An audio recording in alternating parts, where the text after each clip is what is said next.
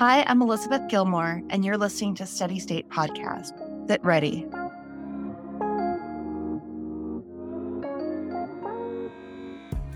Hey, I'm Tara Morgan. I live on Vashon Island, Washington, founded Seize the Oar Foundation in 2013. I'm fanatic about coaching Learn to Row, and I believe the pair is the best boat.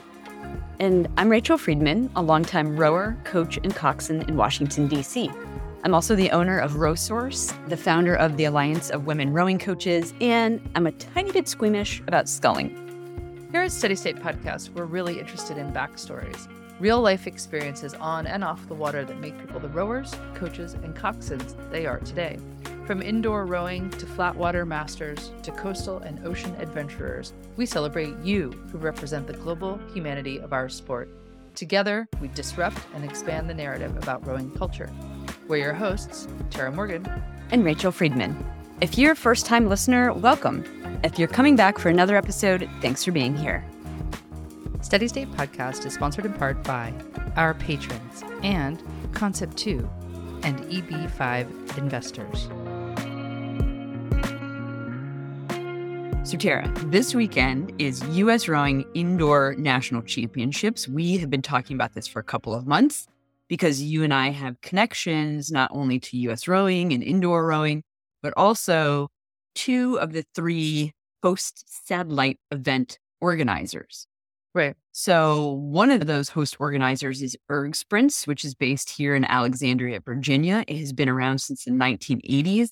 And I'm really excited because it's big this year. They're like 1,500 registrants.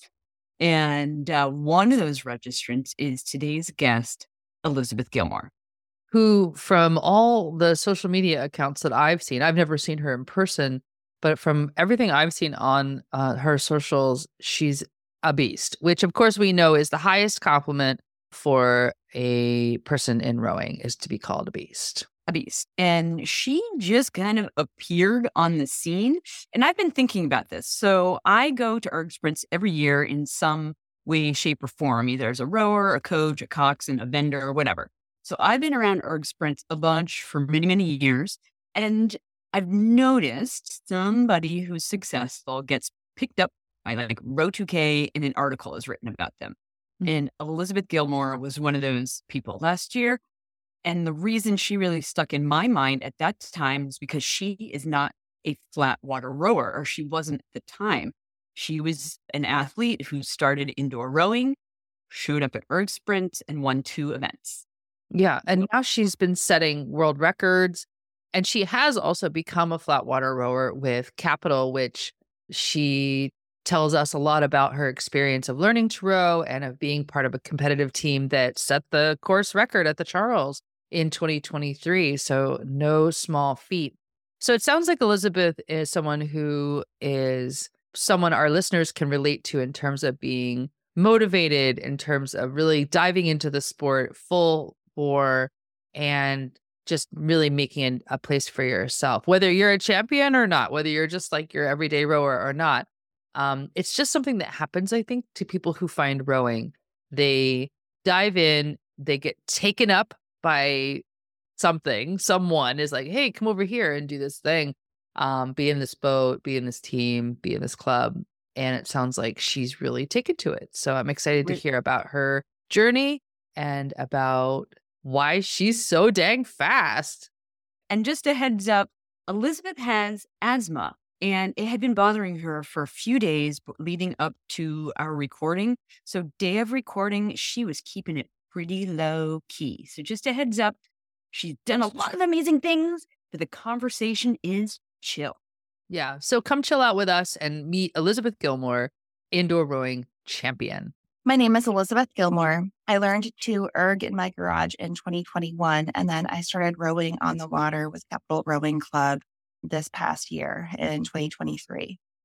Today, I'm training with Cam Buchan's EM Squad, and I am a member of the Small People Union Indoor Rowing Club. When I'm not doing rowing-related things, I am working and spending time with my family. What is the Small People Rowing Club? It is, I don't know if you're familiar with the Cross Team Challenge, but it is one of the clubs that participates in the Cross Team Challenge as well as other indoor things. And I mean, we have some rowers in there. We have some indoor rowers. We have some High Rocks competitors. So we want to know, on a scale of 1 to 10, how was your past rowing week? Scale of 1 to 10, I would say probably about a 7. I got some really good training in, which I'm excited about. My ASP is not too great at the moment, and we did not get on the water this weekend with the weather. So some ups and some downs. I've been a little bit disappointed that the coaches kind of dangled off-season rowing in front of our faces, and then it hasn't really worked out because of the weather. Yeah, it's been really nice when we do get on the water, and just the reinforcement of skills I really need right now. I don't have enough training under my belt where everything is fairly automatic. So I'm looking forward to keeping on the water as much as we can this season. Okay, to help our listeners get to know our guests, we put you through a lightning round of questions we call the hot seat. Are you ready? I'm ready. Indoor or flat water rowing? Flat water rowing. Barefoot or shoes on the erg? Absolutely shoes. Do you watch calories, watts, or splits? Splits. Port or starboard? Port. Sweep or scull? Sweep. I would like to learn how to scull at some point. Bow seat, stroke seat, or engine room? Engine room. Head race or sprint race? That one's hard. I think head race. A unisuit or tank and trow? Unisuit. Favorite coxswain command to give or receive? I fall apart right after the finish line half the time, and our cox often says, "Elizabeth, act like you've done this before." Awesome. Favorite place to row? Rowing on the Charles was amazing last fall. Well, and you had a pretty fantastic first row down the Charles. Can you tell us about it? Well, the first row was like major traffic jam, which I'd heard it was kind of a circus there, and I don't think I quite processed how crazy it was.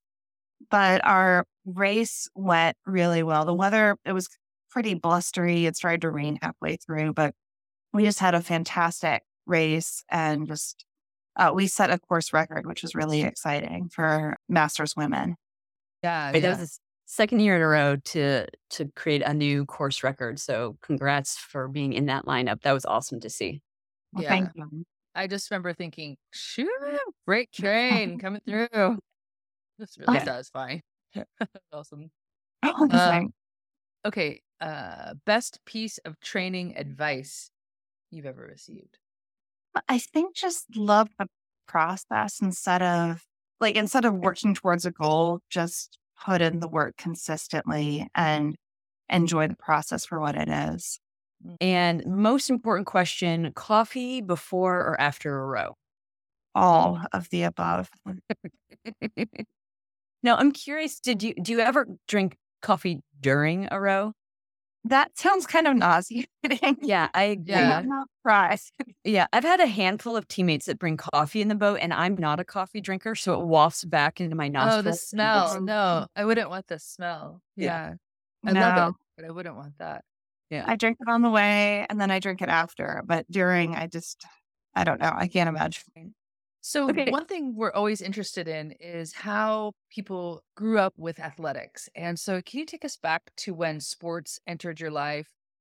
I've always been athletic, both with organized sports and spending a lot of time outdoors, like rec basketball, rec softball. I ran track and cross country in high school and in college as well. So there wasn't really a time when that was not a part of my life. Was that self-motivated, or did you have family that kind of helped you along the way or pushed you into sports and got you interested? Well, my mom is in her high school Hall of Fame for participation in multiple sports. So she's also been very athletic, but she didn't really push anything on me. And then my dad really had a love of the outdoors and hiking and camping and things like that. And so that was helpful as well. So yeah. They were supportive, but not pushing, which was a really nice balance. Mm-hmm. When I've taught a lot of learn to row to adult masters women, and I think a lot of the factors of why people were in sports when they were little was family culture. And so they decided they wanted to start rowing when they were 50 years old. I know for myself and Rachel, we've both been in sports since we were able to, you know. In my case, I had two older brothers that, you know, they were throwing balls around. So I wanted to hang out with them. And that's how I got into things. I was very lucky. I always say that the greatest gift my father ever gave me was the ability to throw a ball well. And he taught me that when I was 5 years old, and it opened up my world. Well, yeah. I'm not very good at throwing things. I try, but we had a running joke with both track and cross country that the people who landed there were in shape, but just had no coordination or ability to throw or... You know, but we do hear from a lot of folks who learn to row a little bit later in life or later even in their, you know, grade school years, is that they tried other things. They tried the ball sports and it just didn't work for them. And then a lot of people have like given up on sports, and then rowing came along and they realized there was something that they could be successful at and really enjoy. So what was happening in your life when you found indoor rowing? I bought a Concept2 Erg just for some cross training options. My primary thing I was training for at that time was just running.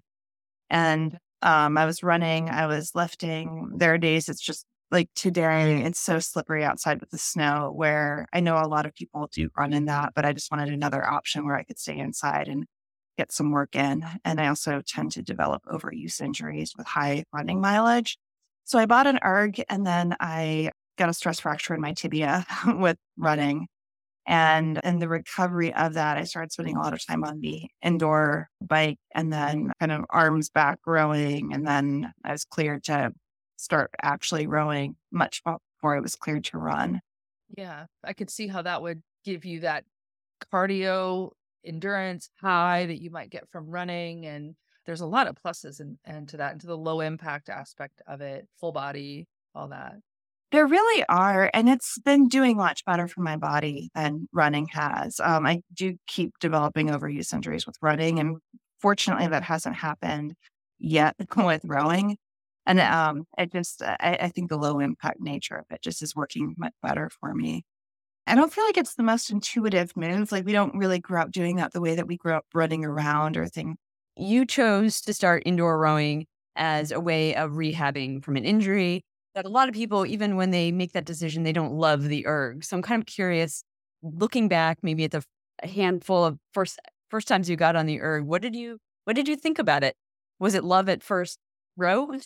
It wasn't really. It was more of a means to the end of staying fit until I was able to start running again. The bike trainer I had at that time, it was very bare bones, like no real adjustments on the difficulty, no watt meter or anything like that. And I liked having more data coming out of the erg, and I was able to push myself a little bit more with that. So that was fun, but my intent was to go back to running as soon as the doctor cleared me. And my sports med guy that I was working with was used to working with military people who needed to get back to active duty, and he's a marathoner himself. So he was very much like, we're going to get you back up and running as quickly as we can. And then I just started, the more I did it, the more I liked it. And I started entering some online competitions and doing some more organized training on the erg. And both of those, it was just really satisfying watching my progress over time, just seeing that incremental improvement and starting to get the knack a little bit more for technique. Paid off, right? Because didn't you just reset a half marathon record? That was an age group half marathon record. Yeah, earlier in January. Yeah. I hadn't really kind of put all the dates together until just now, but thinking about it, if you got into indoor rowing in 2021, that's exactly when I would say indoor rowing hit it big time, because it was COVID, everybody was home, people weren't rowing on the water, and all of a sudden there are all these online workouts that clubs are putting together, that organizations are offering, and regattas started offering online virtual versions of the regattas. That stuff really didn't happen before COVID. So you came into it at like just the right time. And the funny thing, I bought the erg at a time when the Craigslist market was more expensive than the buying it from Concept2 market, because the demand was so high. Yeah. So I just put my name on the Concept2 wait list and waited like 2 months, and then they sent me an erg. And I think there were a lot of opportunities there that it sounds like there weren't there earlier. So it was a really nice time to get into it. I mean, some of the competitions I did early on, I think have gone back to just strictly in person, and it wouldn't have been an option for me, but it was just very low barrier to entry and just kind of a, hey, let's just see what's out there type of thing. And it's also a great opportunity that seems to have created an indoor rowing community, like a global community around it, and people sharing ideas and people trying different techniques and methods. And on from the flat water perspective, there's always been the indoor rowers over there. And now when it came time that we had to all basically use the indoor rower, we realized that we're both growing and becoming part of a larger rowing community. So Steady State, we consider all the forms of rowing, you know, whether it's indoor, flat water, coastal, ocean, like we kind of put everything together now. But that wouldn't have been the case 5 years ago at all. Yeah. We actually remember having discussions like, are indoor rowers actual rowers? And we debated it. And now we're firmly in the school of thought that, like, if you row, you row, no matter what the discipline is, like Tara said. You started using the Erg for rehabilitation and started doing some online racing. And then eventually I know that you went to Erg Sprints and got to race in person. Can you tell us a little bit about what that progression was like for you? Yeah, 2022, I competed virtually in the Scottish Indoor Championships and in Crash Bees and World Rowing. And then there were just some various online ones where, you know, just I got used to that kind of technology. But then I was really, really nervous going into Erg Sprints last year because of all of the, like, you know, where am I going to warm up? How is that set up? What is, you know, just trying to figure out food for the day. Like, there were just so many variables beyond what I have at home. But at that point, I had qualified for the World Rowing Indoor Championships, which was also in person. And it just seemed like that was a great opportunity in my backyard to try to get a little bit of experience doing it in person, so that traveling up to Mississauga felt a little bit more comfortable. I had some knowledge I could draw on. I was like trying to get back to, okay, if I'm in a multi-event track meet, like, how do I warm up for that? How do I fuel for that? Like, what do I do around that? But a lot of that, it was a bit of a new experience for me, and just trying to put all of that together. And I would think also just walking into an environment where there are hundreds of ergs out on a gym floor and you're not just you alone in your garage. It was a little intimidating. There were a ton of people there and, you know, all of the vendors. And I don't think I quite realized the extent that some of these rowing competitions are when you get to them.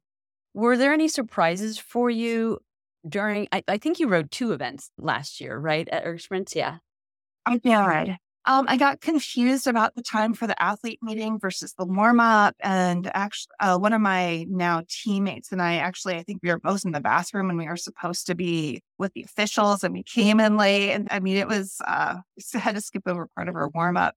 I mean, there was some good experience for me coming into that and just really realizing kind of both chain of events. And then, you know, you need to be adequately warmed up before the race officials meet with you and take you onto the floor, and just kind of a sequence of what that looks like. I remember my first time racing at Erg Sprints, the gym felt very dry. Like, I remember my lips being stuck to my teeth. I felt like, this is not what it feels like when I'm at my gym or at the boathouse on an erg. I was choking on my own spit for like the last third of the 30-minute piece that I started off doing. And it was horrible. Yeah. That's a major factor. It's just the climate of the gym, because often they'll bring in these giant fans and then you've got kids barfing in trash cans. So when people think about sticking with the erg, now would you consider the erg your primary sport now because it eclipsed running? I did end up getting on the water this last year with Capital Rowing Club, and that's primarily what I'm training for during most of the year. Like right now, we're kind of in an off season there at training for Erg Sprints and World Rowing Indoor Championships again. So tell me, what is it you love about being in a team boat environment? It's really satisfying working together towards a goal, and then just kind of everyone going through that shared experience of, like, you know, just working really hard but seeing that payoff. And then also just having to work together in a way where, you know, I can just rate however I feel like rating on the erg, but I kind of have to follow what stroke seat is doing in a boat. and then like match the timing of everybody else with the different parts of the stroke, and just really seeing it come together as one crew is really satisfying. When it compares to solo sports that you've primarily done, running and indoor rowing, then I know for me, that's what I love about. You just said exactly what I love about it. Team rowing is what I call rowing in the eight. Yeah. So, Elizabeth, I've been curious ever since I kind of first heard about you and your success at Erg Sprints, and then that you joined Capital. And not only did you join Capital Rowing, but like went right to our competitive women's program. How did that work? How did you learn to row? Did you just hop in a boat because Coach Gennady was like, your erg times are amazing, we want you in a boat? Did you learn on the fly with the comp women? I did. The year before, the first whole year I was rowing on the erg, I took a learn to row sculling class at Sandy Run Sculling. And there was just a lot going on in my personal life that year. And it was not the year to get on the water, and which was fine. Like sometimes it's just like that. And then Libby from Capital Rowing reached out to me, and she had come to the competitive women's team from a swimming and erging background. And usually they would have people go through the whole Learn to Row program and, develop that, and then eventually go to the comp team. And they took a chance on her, and she did amazingly well with that. And she talked to Coach Gennady, and he said, just come and try out and we'll just kind of see how I do. So the first week was, the tryouts were probably pretty rough, just kind of looking back. Like I had just zero clue what I was doing. Yeah. I knew basic sequencing from the erg, but like all of the blade work was just, it was a lot for me. But I also knew like I'm willing to work really hard towards things. And I didn't know if a Learn to Row program would quite be the kind of really that intensity with learning it that I really wanted. And Gennady said I could join the team and it would be like just drinking from a fire hose. But if I would kind of keep working, keep doing that and doing my best, we could see where that landed. Well, so, clearly it's worked out. Yeah. It's been amazingly helpful. Just, I think that environment where I'm with people who know what they're doing. One of the other women on the team also coaches evening sweep, and he would often put her right behind me. So she could also just be like in my ear, like, hey, you're doing this, you're not doing that, so, like sit up more, just whatever. And just having her helping me out and having a Cox's feedback and coach from the launch and just all of that real-time feedback, I think really helped me get up to speed much more quickly than another approach would have. So I know you had a pretty solid, that's probably an understatement, but a pretty darn solid spring and fall season with Capital on the water. I also had the lucky chance to row with you in the Chicago River Half Marathon. And I thought that was a fantastic row. We should have taken first, but that's a whole other conversation. But what was that like for you, getting in a good endurance row? That was a lot. That was just an amazing row. I mean, just even outside of what our team was doing, like that course going through all of the buildings and having people like cheering from the shores. It was just amazing. And it kind of flew by for me. I don't know what it felt like for you, but it's like I've done a marathon. I've done a half marathon before. Like I know how long that is. And everything other than my hands, it just went a lot better and faster than I thought it would. My hands were really torn up at the end of that. Yeah. Give it a couple more years and you just develop really gnarly, calluses. I feel the same way about that row. I thought it was really smooth. I really felt like we got into a groove. And when we finished and we pulled up the dock, I literally said to Lauren and Tucene in front of me, I was like, can we just keep rowing? Like I wanted to do it again. Oh, good. Yeah. Steady State Podcast is sponsored in part by Breakwater Realty Group. Daydreaming of new lakes, rivers, and coastlines to row and play on? Consider a home in Maine. The Breakwater Realty Group, brokered by eXp Realty, can help you find your home away from home or relocate to a new primary home with ease. Connect with the team by visiting breakwaterrealtygroup.com and scheduling an obligation-free buying consultation. Maine, it's the way life should be. Teens are aware of stranger danger from a young age, but most of them have never thought about misconduct from known adults. Using safe sport training as a springboard, coach and longtime rower Libby Pogosian leads in-depth discussions with her junior rowers about team policies and the concepts of consent, power imbalance, and coercion. She's helping create a culture where everyone is enlisted in the effort to keep their rowing community safe. If you missed it or any of our episodes, listen at steadystatenetwork.com/podcast or on your favorite podcast app. And while you're there, would you leave us a review? When you do, it helps our podcast get noticed and reach more ears. In two, we're back with Elizabeth Gilmore. That's 1, 2. So both Tara and I are really interested in endurance rowing, and we've got some plans this year to do our own endurance row. But you've got a really big endurance row that you are training for. Can you tell us a little bit about it? Yes, I'm going to be rowing across the North Atlantic Ocean this summer. So we're leaving June 1st from Boston, and we are going to row until we hit London. So it's going to be a pretty long row. 2 hours on, 2 hours off most of the time. We're talking about some longer shifts at night so we can get some more REM sleep. But I'm expecting about 12 hours of rowing a day. That's pretty solid. How did this come about for you? I knew somebody who was planning on doing it, and I talked with him and talked with the guys in the boat and gave it a lot of thought.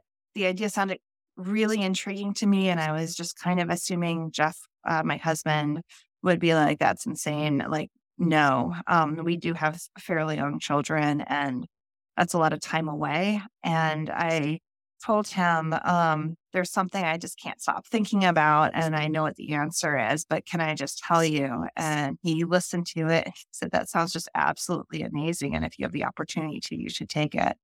We were wondering about your husband because there are so many rowing widows in the world, you know, who don't row, who don't want to row, or just, you know, cheering you on from the sidelines. It sounds like he's just been supportive of the whole effort of Capital and Indoor, and with 4 kids, especially, that's a team effort, you know. It really is. I'd be remiss if I didn't ask about your 100K effort that you put in. Was that in December? It was in December. A couple of friends and I had been talking about doing it for probably about 9 months. And we were trying to figure out a time when the three of us could get together and it wasn't going to interfere with anything with Capital, because I did not think Gennady would appreciate that. And finally, we were actually going to do it in November. And then the Versa qualifications, we just wanted to make sure we weren't really sure what that was going to do to our bodies and if we would be in a situation to redo qualification pieces if needed afterwards. So we put it off for another month, and finally we're able to get everyone together in December and tackle it, which was really fun doing it with them. I'm glad we were able to make it work. Did you all do it in the same room, or did you do it virtually? We did it virtually. I'm in Virginia, and Cameron Worms in British Columbia, and then Andy Tomlinson is in New Zealand. So we had a lot of coordination with time zones, and I think Andy ended up getting up at like 4 a.m. to try to make things work for all of us. Sure. And we had Erg Zone going, so we could all see each other's splits and kind of where we were, and we knew like when somebody ticked over the next 5K mark. And then we had a Zoom meeting going so we could just talk to each other the whole time. Did you ever kind of hit a wall and say, what am I doing? Or were you able to say, I know what my splits are, I know that I have a goal, and just kept pushing through? I was able to keep pushing through. It wasn't my first 100K, which kind of both helped and hurt. I mean, I knew what I was getting into, which also I knew what I was getting into. So I was pretty intimidating with that, but I knew what my splits needed to be. And I was just like, I'm just going to maintain them until I can't anymore. And I think that loops back to something you said really early on, which was the philosophy of being in the moment and maybe not worrying about, okay, I'm already thinking about being at 99,000. Just be in the moment. Yeah. Yeah. What kind of stroke rates were you guys doing for that event? Were you intervaling? Were you pacing at all? My plan was just hold like a 205, 206, no breaks, just keep going. And I started kind of getting cute with rate pyramids for a while. And around 30K, I was like, I cannot maintain. The lower rates are just out. So I think I was holding like a rate 24 or so. That's reasonable. Yeah. When you're doing your long rows on the Erg by yourself, are you listening to anything? Or do you have a playlist that you love or a podcast? Or are you just going with white noise? I listen to stuff, and it just depends on how I'm feeling for the day. Sometimes it's podcasts, sometimes it's audiobooks, sometimes it's just music. I do kind of an audiobook, so I'm trying to figure out the next one. You should listen to Lessons in Chemistry. That's a good one. It really is. I read it. Somebody sent me a hardback of it for my birthday. So I read it. I know that there's also a series out now, but I have not seen that. Yeah, I watched the series and, it's a glossy version, much like Boys in the Boat, glossy version of the book. But I feel like the book really relates rowing more closely, like the metaphor of rowing, the actual benefits of rowing. And it does appear in the series, which is really fun to see. A really vintage, wooden scull and all of that. And in fact, Rachel and I are going to be interviewing Bonnie Garmus in... Oh, wow. In April. Oh, yeah. She's the first weekend in April. We're going to talk to her, but we're actually going to have a Lessons in Chemistry book club meeting the day before. So we're all going to talk about the book and people can ask questions of Bonnie Garmus. And she's a rower from Seattle. So she lives in London now. Yeah. I love that. Yeah. So what's next for you? I know you've got some events coming up, and what's your training schedule looking like and some goals for 2024? Yeah. My next big thing is Erg Sprints is in a couple of weeks here. It's pretty rapidly approaching. And right now I'm signed up for a 2K and still trying to figure out if I want to tack anything on to that later in the day. A couple weeks after that, I'm going to be competing in Versa at Worlds. And then I think really just getting back on the water with Capital. I'm going to be doing spring training with them, but I'm not actually going to make it to the sprint season because I will be on the Atlantic Ocean. Mm-hmm. Right. That's no excuse. I think that'll affect whether you can do fall head racing season. I'm expecting I'm going to need recovery afterwards. A little bit. I'm wanting to race this fall. One thing I'm very well aware of is we spend so much time on the boat trying to tweak just the littlest things with our, with technique and how we're approaching the catch or things like that. And rowing and across the ocean, I think there's going to be a lot that just kind of falls apart with that. Like, I think there's going to be a lot of rebuilding that I'll need to do coming back off of that. Yeah. When we interviewed ocean rowers, they said that that's absolutely the case. You have to let go of that perfect technique. You have to really we're just rowing with this arm today. We're going over here. I totally whiffed that one. Whiffed it, catching air. But what might be interesting is to see how you kind of land back into flat water and be like, oh, it's nice and calm. It's going to make a 1K sprint race like a piece of cake. Yeah. So do you have any goals or records you want to beat this year at Erg Sprints and Worlds? I get a little superstitious about announcing things ahead of time. That's okay. I do want to set a 2K PB. So right now mine is at 645.3, and I would like to beat that at Erg Sprints.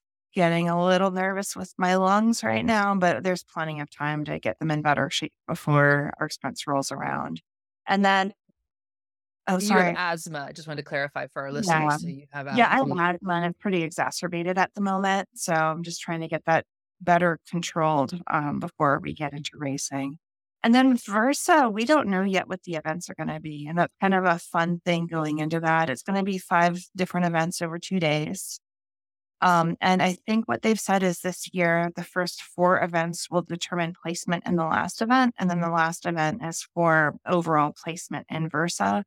But right now, we don't know what anything is. So I'm just generally training and figuring that whatever I do, that's just general training should be able to carry over into what they throw at us during Versa, but that's a big unknown, which is kind of fun. Like going into a 2K, you know exactly the pain that you're facing. but this is kind of a wild card at the moment. For folks who may not know, I'm pretty sure the World Rowing Versa Challenge, that happened for the first time in 2023, right? Right. That was the first year. There's a lot of people going, and I'm really looking forward to seeing everybody. Yeah. But there is this, there's the water rowing world, and then there's the indoor rowing world. And to some extent, there is not as much overlap as I might expect between the two. But it is really fun having both and having the opportunities to go meet people.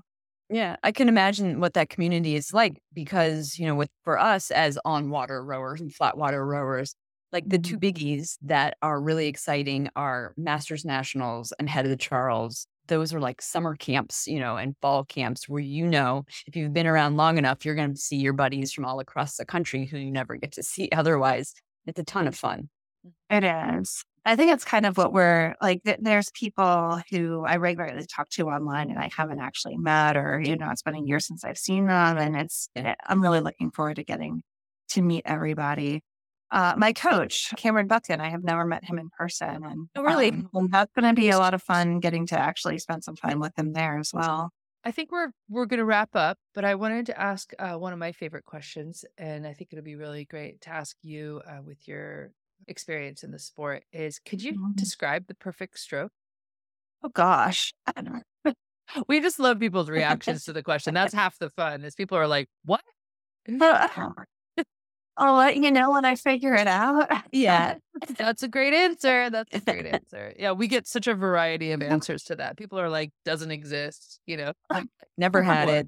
Or they get really poetic about it and they're like, wow, it's like flying, it's like, I don't remember when it was. And it was the last year when we got off the water and everyone was like poetic about the sound of the bubbles. And I was like, I don't know.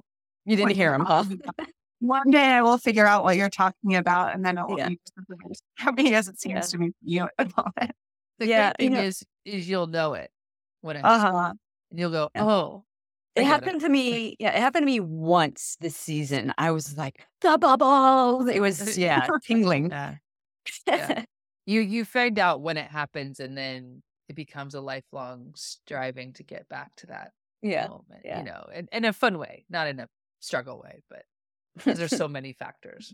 Anyway, are you bowsing, Rachel? Rachel? Yeah. I think somebody said it's easier to hear and bow. And I was like, I'm not saying that just to make me feel better about not hearing the bubbles.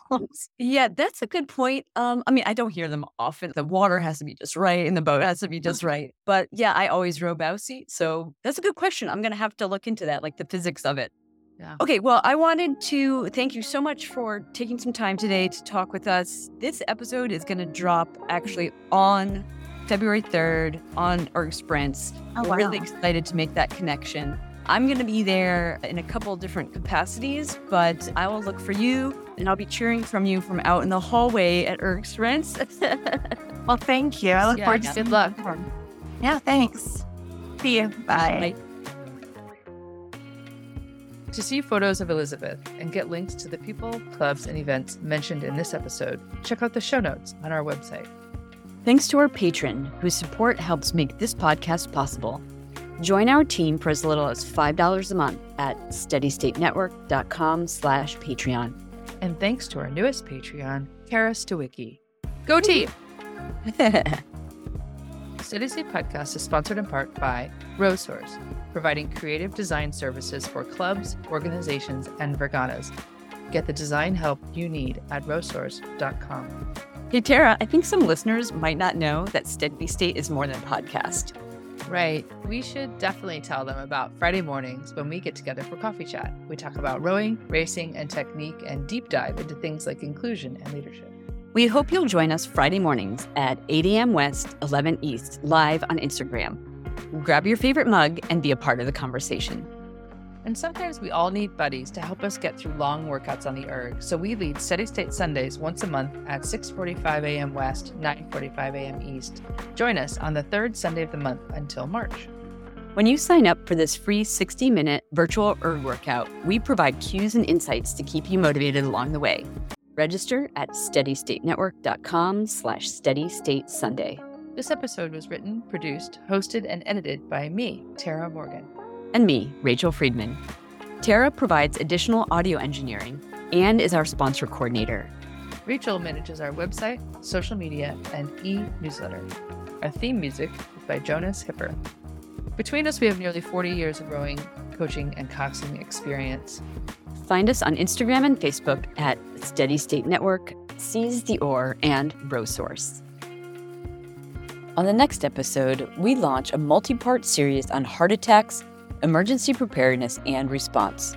We'll talk with Willamette Rowing Club couple David Setter and Sarah Copeland about learning to row later in life and surviving a heart attack while cross-training. They come to terms with erg splits going up as we get older and learning to enjoy rowing for the sake of rowing. We've also tapped Tom Rooks, US Rowing's Director of Safeguarding, for top tips that coaches, rowers, and teammates can all use when there's an emergency on the water or around the boathouse. Catch new episodes of Steady State Podcast every other weekend, anywhere you get podcasts. In two, weigh enough. That's 1, 2.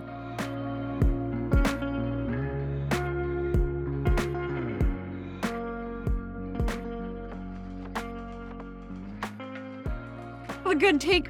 That was a good take. I'm going to stop recording.